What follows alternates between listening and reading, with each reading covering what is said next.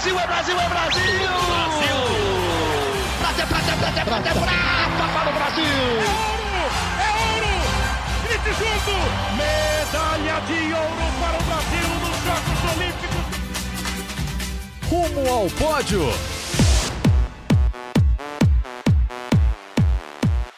Saudações olímpicas, este é o Rumo ao Pódio, o podcast de esportes olímpicos do Grupo Globo. Hoje de novo com uma volta ao mundo. E a volta está maior ainda, por isso vai ser muito rápido. Eu, Marcel Merguizo, hoje no Rio de Janeiro, com ele, Guilherme Costa. Tudo bom, Gui? Fala Marcel, sempre uma honra estar ao seu lado, ao lado do pessoal que está escutando o nosso Rumo ao Pódio, o podcast sobre esportes olímpicos. Então, como não tem tempo a perder, do Rio de Janeiro a gente vai direto para Lima a gente esteve em Lima no PAN, esteve em Lima no Parapan e no Parapan houve um resultado histórico para o Brasil, histórico para o Parapan. O Brasil conseguiu bater todos os recordes possíveis de conquista de medalhas, de conquistas de ouro. Quem conta pra gente é Bruna Campos e Pedro Maia. É com vocês daí, amigos! Oi, galera do Rumo ao Pódio, diretamente de Lima, eu, Bruna Campos. Pedro Maia. Vamos fazer um balanço da participação do Brasil no Parapan aqui de Lima. Foram 308 medalhas no total, um recorde para o Brasil, superando a marca atingida em Toronto 2015 e vários ouros, né, Pedro? Muitos ouros, 124 e 308, um número que derruba a campanha do México em 99, né, na cidade do México, e é a maior campanha da história do Parapan de um país, né? A natação aí com um número recorde, né, superou todas as outras modalidades. Destaque para Daniel Dias, que chegou a 33 ouros, é o Mr. Parapan inalcançável. É, simplesmente ganhou tudo que, que, que ele tentou, que ele, que ele competiu aqui, né? Todas as provas que ele competiu, ele, que ele conseguiu o ouro e 100% de aproveitamento. É a natação, como a Bruna comentou, é, o próprio chefe da missão brasileira, o Alberto Martins, disse que foi, foi uma surpresa essa quantidade de ouros, né? Foi é, assim como o alterofilismo, foram as duas modalidades que foram uma surpresa em termos de resultado, né? Foi muito acima do que eles esperavam. É interessante assim, o resultado é muito expressivo, mas é, temos desafios paralímpicos pela frente. Na natação, por exemplo, agora a gente tem um mundial em Londres, agora em setembro, e o Daniel mesmo comentou: o resultado dele aqui no Parapan foi ótimo, mas ele está preocupado agora com os chineses, viu? Porque no Mundial eles vão aparecer e aí o Daniel vai realmente fazer o teste para ver se a classificação, a nova classificação, ter, terá um impacto mesmo nos, nos resultados dele. É verdade, a, a questão da reclassificação foi uma questão que marcou muito esse Parapan de Lima. Teve uma questão do, do agrupamento né, de classes, isso gerou um certo desconforto em algumas delegações que não puderam se preparar melhor para trazer alguns atletas e deixar de fora outros. É, mas foi uma competição muito elogiada né, pelo Andrew Parsons, é, a maneira como os peruanos conseguiram é, organizar esse Parapan. É, os atletas foram só elogios, gostaram muito. A gente aqui da imprensa também teve uma boa experiência. Eu acho que a única coisa mesmo que surpreendeu foi essa questão do, do agrupamento, da abertura e fechamento de algumas provas que acabou pegando a gente de surpresa ali, mas no final deu tudo certo. Acho que o pessoal ficou muito satisfeito com a organização. A cerimônia de, de abertura teve um nível de Paralimpíada, foi uma coisa bem, bem grandiosa muito grandiosa e o Alberto Martins também em, em, entrevista coletiva aos jornalistas ele bateu muito na tecla da renovação né? É, quando ele tentava é, explicar o motivo dessa desse, desse resultado tão expressivo, né, melhor campanha em um Parapan, ele falou muito da renovação, é, é a necessidade de ter isso como um trunfo para você continuar crescendo. É, a ideia do CPB é fazer estudos com bases científicas em relação a, a, aos resultados da prata. Né? Foram 99 pratas, eles, eles querem saber por que, que essas pratas não foram ouro. Essa coisa da renovação que o Pedro mencionou o Comitê Paralímpico Brasileiro é referência no trabalho de base, justamente. Eles realizam as Paralimpíadas Escolares, né, que é um trabalho que vem com crianças lá, cada uma do seu estado. Então, assim, a renovação está acontecendo muito por causa desse trabalho nas Paralimpíadas Escolares, nessa prospecção de talentos em vários estados do Brasil, no interior do Brasil. Então, a gente deve cada vez mais conhecer novos nomes. Gabriel Geraldo é um garoto da S2, por exemplo, que foi destaque, duas medalhas de ouro, dois bronzes e uma prata. É um garoto que tem uma deficiência bastante severa, né? S2 é aquele grau de deficiência maior, lembrando para a galera que está ouvindo a gente, quanto menor o número no Paralímpico, maior o grau de deficiência. Então, S2 é uma classe muito baixa. Foi um destaque o Gabriel, sempre sorrindo, sempre se divertindo. Tivemos a estreia de modalidades, né? É, modalidade que, modalidades que entram no calendário de Tóquio 2020, destaque para o para badminton. A gente teve o Vitor Tavares, que foi medalha de ouro, num jogo bem pegado ali com os Estados Unidos, com representantes dos Estados Unidos. É um esporte que a gente vai ver lá em Tóquio, assim como o para taekwondo, outra modalidade que esteve aqui. Então, a, a organização, o comitê organizador local incluiu modalidade justamente para os atletas pegarem um ritmo, para terem um nível de competição internacional grande e estarem lá em Tóquio já tudo afinadinho.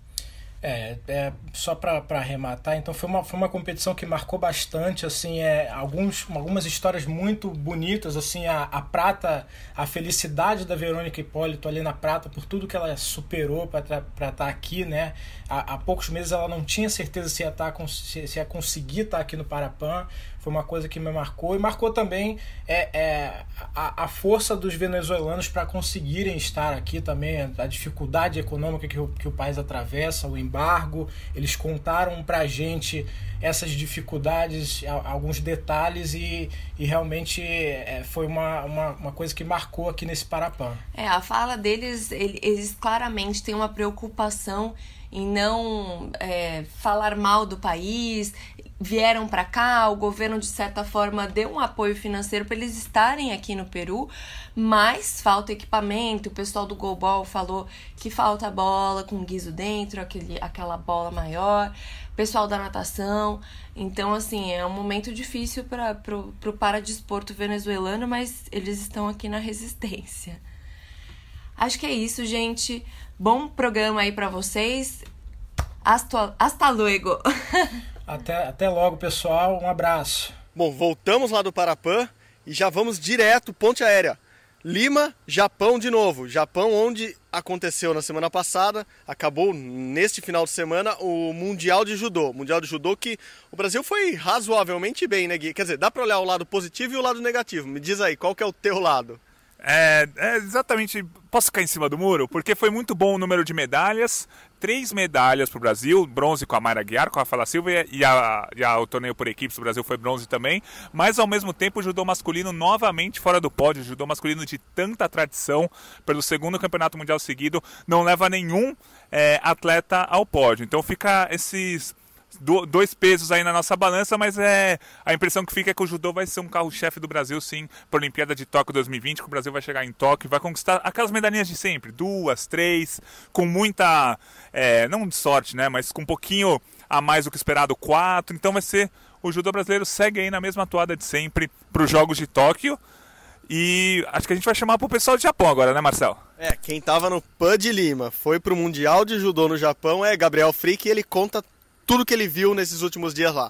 Vai daí, Gabriel. Saudações nipônicas, pessoal do Rumo ao Pódio. Chegou ao fim o Mundial de Judô de Tóquio, disputado lá na Arena Budokan, a arena tradicional chamada de Salão das Artes Marciais. Foi um evento muito especial. Os japoneses compareceram em grande número nessa semana que se passou de competições, primeiro as disputas individuais, depois as disputas por equipes mistas e o Brasil terminou com três medalhas de bronze, uma da Mayra Guiar no menos 7,8, uma da Rafaela Silva no menos 5,7 e no último dia, assim, no apagar das luzes, o Brasil tirou mais um bronze da cartola aí, que foi com as equipes mistas, uma competição muito interessante que vai estar na disputa dos Jogos Olímpicos de Tóquio em 2020. Então, o Brasil já se consolidando aí como um dos países fortes nessa disputa, já que conseguiu uma medalha de prata em Budapeste 2017 e agora essa medalha de bronze, tendo o Japão ali em primeiro lugar, a França em segundo e a Rússia dividindo o pódio com o Brasil. Uma disputa que os atletas curtem muito, é, são três categorias de peso no feminino, três no masculino. É, os atletas ficam ali na área de competição todos juntos, torcendo. A gente percebeu, inclusive, é, nessa disputa do, do Budokan, a Rafaela Silva mostrando uma liderança muito grande, a nossa campeã olímpica da Rio 2016, ela sempre orientando ali as colegas é, e os colegas né, que estavam em ação. E o Brasil acabou indo muito bem nessa competição, é, venceu a Alemanha de virada na primeira fase, a Alemanha que tinha eliminado o Brasil uh, nessa disputa lá no Mundial de Baku em 2018. Depois o Brasil encontrou o Azerbaijão, passou por cima também, passou o carro e aí, em seguida, na semifinal, encontrou o Japão. A gente sabe como é que é. Os japoneses são muito fortes no judô. Muito difícil a, a série ali contra o Japão.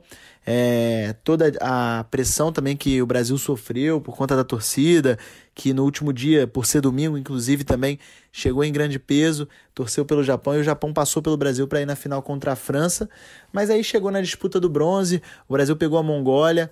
É, não, não foi fácil, foi difícil também enfrentar a Mongólia, mas o Brasil acabou tendo aí é, se superando e conseguindo sair com mais uma medalha uh, desse Mundial, três medalhas de, de bronze, um resultado bem melhor que Baku 2018, onde o Brasil só saiu com um bronze da Érica Miranda, é, não superou Budapeste 2017, que na, naquela ocasião o Brasil teve uma campanha muito boa, saiu com cinco medalhas, inclusive um ouro da Mayra Guiar, mas no fim das contas foi uma campanha que, segundo o próprio Ney Wilson, que é o gestor do alto, de alto rendimento da Confederação Brasileira de Judô, ele avaliou como satisfatória, não, não, não vai dizer boa, porque faltou ali um resultado no masculino. Uh, o feminino foi bem representado lá com a Rafaela e a Mayra chegando ao pódio. Uh, claro que essa seleção brasileira tem uma renovação, mas no masculino o Brasil teve aí o quinto lugar do Rafael Silva e o Davi Moura em sétimo lugar, o Rafael Buzacarini em nono lugar, foram as melhores posições, então ficou assim meio que deixando a desejar, né? Já que o Brasil também não tinha conquistado medalha no masculino em Baku 2018, a, a última foi lá em Budapeste 2017. O próprio Davi Moura, na ocasião, ficou com a medalha de prata. O Baby ficou com a medalha de bronze. Então, assim, liga um alertazinho assim no, no masculino né, do Brasil, de olho em Tóquio 2020. O próprio Ney Wilson falou que vão ter uh, reavaliações na seleção masculina, uh, vão ter ali possibilidades de mudança. Ele ainda não sabe o que, que é, falou que não dá para falar sobre isso no calor do momento, né? Mas é claro que vão haver ali algumas avaliações e o masculino fica um alerta aí. E um outro assunto interessante é sobre o Japão, que terminou em primeiro no quadro de medalhas, ao todo teve 16, contando aí o ouro da disputa por equipes mistas. Uh, e mais quatro ouros nas disputas individuais. Se falou muito essa semana lá do Budokan que a seleção japonesa, com muitos atletas jovens, sentiu a pressão de lutar numa arena que vai ser a arena que vai estar em Tóquio 2020, uh, ah, toda a pressão da torcida em casa. Então, alguns campeões que já eram assim o título certo, como o Rifumi Abe, né, que é o irmão da Uta Abe, é um atleta muito forte, muito forte do Japão, que eles apostam muito, é bicampeão mundial, ele estava lutando pelo tri, é, não conseguiu chegar à medalha de ouro. Uh, alguns outros que foram também surpreendidos a, a Arai, que acabou não ficando com o ouro também. Uh, perdeu para Krista Deguchi, que é uma japonesa que passou a defender o Canadá. E, assim, algumas medalhas de ouro que eram praticamente título certo do Japão não aconteceram. Mas é claro que o desempenho do Japão para qualquer outro país seria uma coisa completamente absurda 15 medalhas. Mas sendo o país que é a potência dessa, dessa modalidade, que criou essa modalidade, fica um alerta para o Japão que vai ter que provavelmente se preparar, sobretudo na parte psicológica, para não sentir a pressão. O próprio Ney Wilson da CBJ é, comentou que se eles sentiram pressão no Mundial, imagino que não vai ser numa Olimpíada, vai ser uma pressão em dobro. Então é claro que o Japão tem que se ligar nesse aspecto. E falando um pouco dos outros países que aparecem aí uh, na frente no quadro de medalhas, é, tem duas situações bem bacanas aí para a gente comentar. Uma é da França, que ficou em segundo lugar, conseguiu três medalhas de ouro. Dessas três medalhas de ouro, só a da Clarice Agbenenu era certa. Uh, ela atleta campeã mundial aos 26 anos, uma atleta espetacular. Uh, então o ouro dela era praticamente aquele ouro que você fala que, que é certo. E mais dois outros ouros também aconteceram, a Malongá e a Marie-Evie Garrier conseguiram as medalhas de ouro também. E a França ainda saiu com dois bronzes, ou seja, uh, uma grande assim, participação da França nesse Mundial, fora a prata por equipes mistas, que a, que a França conquistou também nesse domingo. Então, assim, a França também despontando aí como uma potência do judô. Uh, o Japão e a França na frente. Ainda falta um pouquinho para a França brigar assim, em número de medalhas com o Japão. Mas é claro que é uma seleção a ser olhada aí para 2020 e por fim, só para a gente finalizar um pouquinho dessa parte aqui direto de Tóquio, é falar um pouquinho sobre a seleção portuguesa, que terminou em terceiro no quadro de medalhas. A seleção de Portugal, que não tinha nem aparecido no quadro de medalhas em Baku 2018, também não tinha aparecido no quadro de medalhas em Budapeste 2017, e agora saiu com um campeão mundial e uma vice-campeã mundial. A vice-campeã mundial é a Bárbara Timo, que é uma atleta brasileira que é, defendia o Flamengo. Ela acabou decidindo em 2018 assinar com o Benfica de Portugal. E essa mudança lá é, para defender o Benfica acabou abrindo para ela uma possibilidade de se naturalizar portuguesa. O que aconteceu em janeiro desse ano, a Bárbara mudou de país, né, deixou de defender a seleção brasileira, já tinha feito várias competições, ela tinha uma certa dificuldade para representar o Brasil, porque brigava ali com a Maria Portela, a Maria acabava pegando as Olimpíadas e ela viu nessa possibilidade aí de Portugal uma chance legal. Uh, treina com a Thelma Monteiro no Benfica, treina com a Rochelle Nunes, que também é outra brasileira, com o Rodrigo Lopes, também brasileiro. Então é uma equipe muito forte. E o nosso Jorge Fonseca, que é um atleta espetacular, foi uma das grandes atrações desse Mundial de Tóquio. Ele é um lutador diferente, é um judoca diferente. Uh, primeiro que ele é nascido em São Tomé e Príncipe, defende a seleção portuguesa. Uh, ele também é um atleta que tem um estilo diferente de luta. Além de ser forte, ele é muito técnico, mas também uh, gosta de conversar com o árbitro, gosta de brincar, gosta de comemorar muito. Ele grita, se empolga. Ele, na disputa das equipes mistas, quando a Rochelle Nunes perdeu a luta dela, ele carregou a Rochelle no colo, ele foi muito aplaudido. E depois do título mundial dele, que foi assim surpreendente, é, o Jorge é, protagonizou um momento muito bacana no tatame, que ele quebrou o protocolo completamente ali dessa é, casa sagrada das artes marciais e dançou assim no final. O público foi o delírio com o Jorge Fonseca. É um cara assim sensacional, muito simpático. A gente conversou com ele. Ele contou um pouquinho da história dele, inclusive. É, em 2015 teve um câncer na perna descobriu num treinamento, um colega dele apontou que ele tinha uma, uma bola na perna, ele foi investigar, acabou descobrindo que era um câncer, prejudicou muito a preparação física dele para Rio 2016. Ele saiu, acabou sendo eliminado lá nas primeiras fases da Rio 2016, não conseguiu ir tão longe. Então é um atleta assim que deu a volta por cima e merece muito, muito, muito esse título mundial. A seleção portuguesa terminando em terceiro lugar do quadro de medalhas, também um resultado espetacular aí para Portugal uh, nesse Mundial de Judô. E é isso, meus amigos, eu me despeço por aqui, devolvo para vocês aí um grande abraço aqui de Tóquio. Bom, agora arredondando esses mundiais de agosto, Gui, o, o Brasil vai, vai se encaminhando para o fim do ano, o ano pré-olímpico, ano super importante. É, alguns mundiais já aconteceram, outros vão acontecer ainda, mas como está o Brasil nesse, nesse ranking olímpico. Né? Se, for, se, a Olimpíada fosse hoje, adoro isso aí. Se a Olimpíada fosse hoje, seria uma Olimpíada estranha. Seria num ano ímpar, seria num, num mês também. Não. Ah, não, mês seria esse o mês da Olimpíada mesmo. Mas se a Olimpíada fosse hoje, como seria, Gui?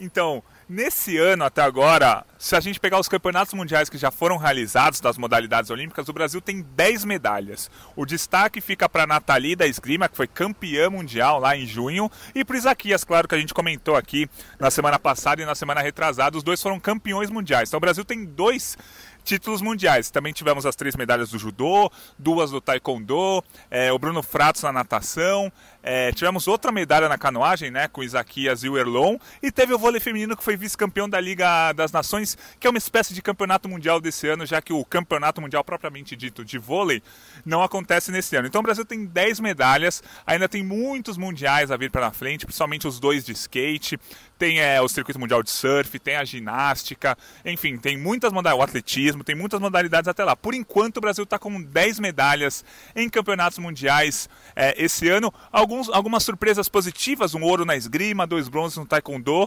outras surpresas negativas, é, o Mundial de Vôlei de Praia, por exemplo, o Brasil, grande potência, o Mundial foi realizado no mês de junho, o Brasil saiu sem nenhuma medalha, então é um, um ano de altos e baixos para o Brasil, mas que está levando a crer que o Brasil vai ali é, na Olimpíada de Tóquio 2020 conquistar entre 18, talvez 20 medalhas ao todo e brigar ali para ser 14, 15 no quadro de medalhas. Vai cair um pouquinho com relação à Olimpíada de 2016 e com a ajuda do surf e do skate vai conseguir é, se aproximar do número de medalhas dos Jogos do Rio. Os Jogos do Rio foram 19 medalhas, projeção ali entre 18 e 20 para a Olimpíada de Tóquio, Marcelo.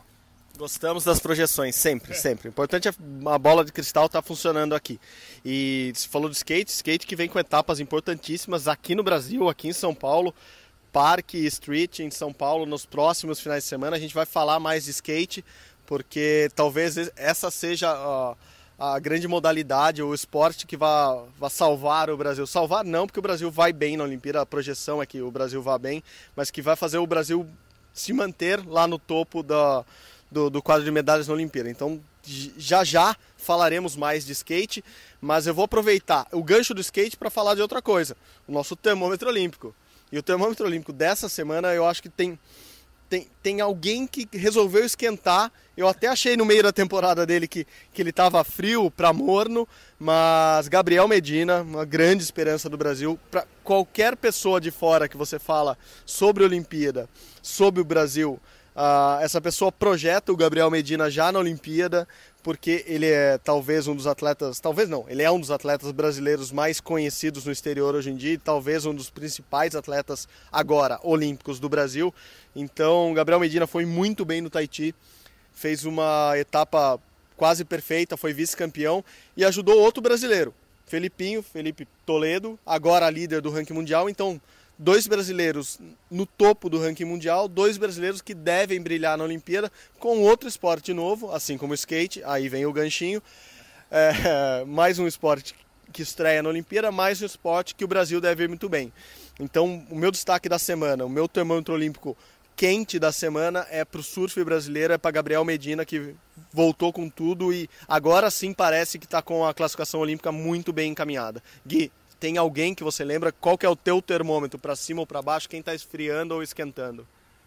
Eu vou falar um pouquinho do atletismo, né? Você, Marcel, acompanhou muito de perto toda a temporada do Paulo André e ele conseguiu na última sexta-feira baixar dos 10 segundos nos 100 metros rasos, a prova mais nobre do esporte. Ele correu 9 segundos e 90 centésimos. A gente, claro, tem que lembrar que o vento o ajudou muito. O vento foi de 3,2 metros por segundo a favor dele. Então não foi homologado um recorde brasileiro, porque o limite são 2 é, dois metros por segundo. Então ele venceu a prova, o tempo foi muito bom, ele festejou bastante, mas a marca não foi homologada. Tem um site que faz uma espécie de tradução é, de qual, qual, seria o tempo dele se fosse é, corrido num, é, com vento estimado em 2 metros por segundo, né, que seria o limite máximo. Ele correria em 9,94. Ou seja, ele correu abaixo dos 10 segundos, só que o vento não deixou a marca ser homologada. Então fica o meu destaque para o Paulo André, que é um cara que, pelos tempos que ele tem feito, vai brigar por uma final no Campeonato Mundial no fim desse mês, lá em Doha, e vai ajudar o revezamento brasileiro a brigar por uma medalha, o revezamento 4 por 100. Portanto, aí, meu destaque positivo da semana. Meu destaque negativo, é difícil falar negativo, mas o Henrique Avancini do ciclismo mountain bike no Campeonato Mundial disputado no último domingo. Ele ficou em décimo lugar. Ele é um atleta que vinha de dois quartos lugares, quarto lugar no Mundial 2017, quarto lugar no Mundial de 2018, agora ficou em décimo. Mas ele fez uma prova muito aguerrida. Ele arriscou na estratégia, liderou boa parte da corrida. Eram sete voltas até a quinta volta, ele estava em terceiro lugar, mas ele cansou no fim. Mas eu gostei da tática dele. Ele foi para medalha. Se ele fizesse uma prova é, convencional dele, ele ficaria ali em sexto, sétimo, mas não teria arriscado nada. Ele arriscou tudo para tentar medalha, acabou cansando um pouco no fim, ficou em décimo, mas ele é uma pessoa que pode brigar por uma medalha em Tóquio 2020, é, no ciclismo mountain bike. Henrique Avancini, anote esse nome aí que ele vai estar tá na briga. Se ele vai ganhar ou não, vai ser o detalhe do dia, mas que ele vai estar tá na briga, ele vai estar tá na briga. Então, Marcel, destaque positivo o atletismo do Paulo André, destaque negativo, bem entre aspas aí, o Henrique Avancini que ficou em décimo lugar no Mundial.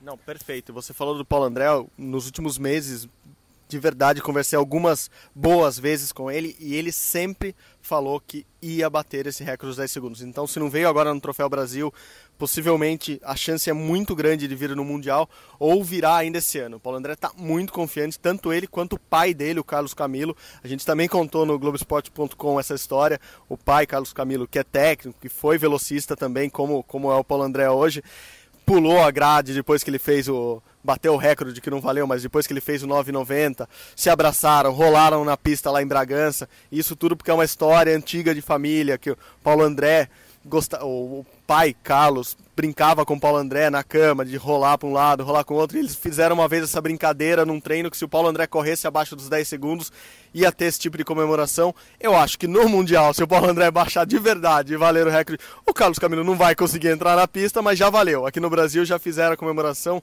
a história é muito bacana, é, é uma dupla, é uma parceria muito, muito bacana mesmo. Paulo André, que provavelmente é um dos personagens mais legais que surgiram, que surgiu no, no atletismo e no esporte olímpico brasileiro desde Isaquias Queiroz, um rapaz muito gente boa.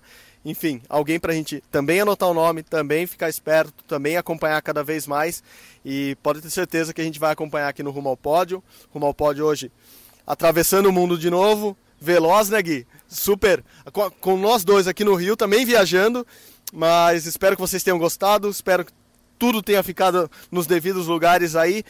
E a gente volta na próxima com mais Rumo ao Pódio. Você pode ouvir o podcast na sua plataforma preferida. Baixa aí, avisa os amigos, comenta nas redes sociais. E a gente volta na próxima semana. Tchau, tchau. Grande abraço.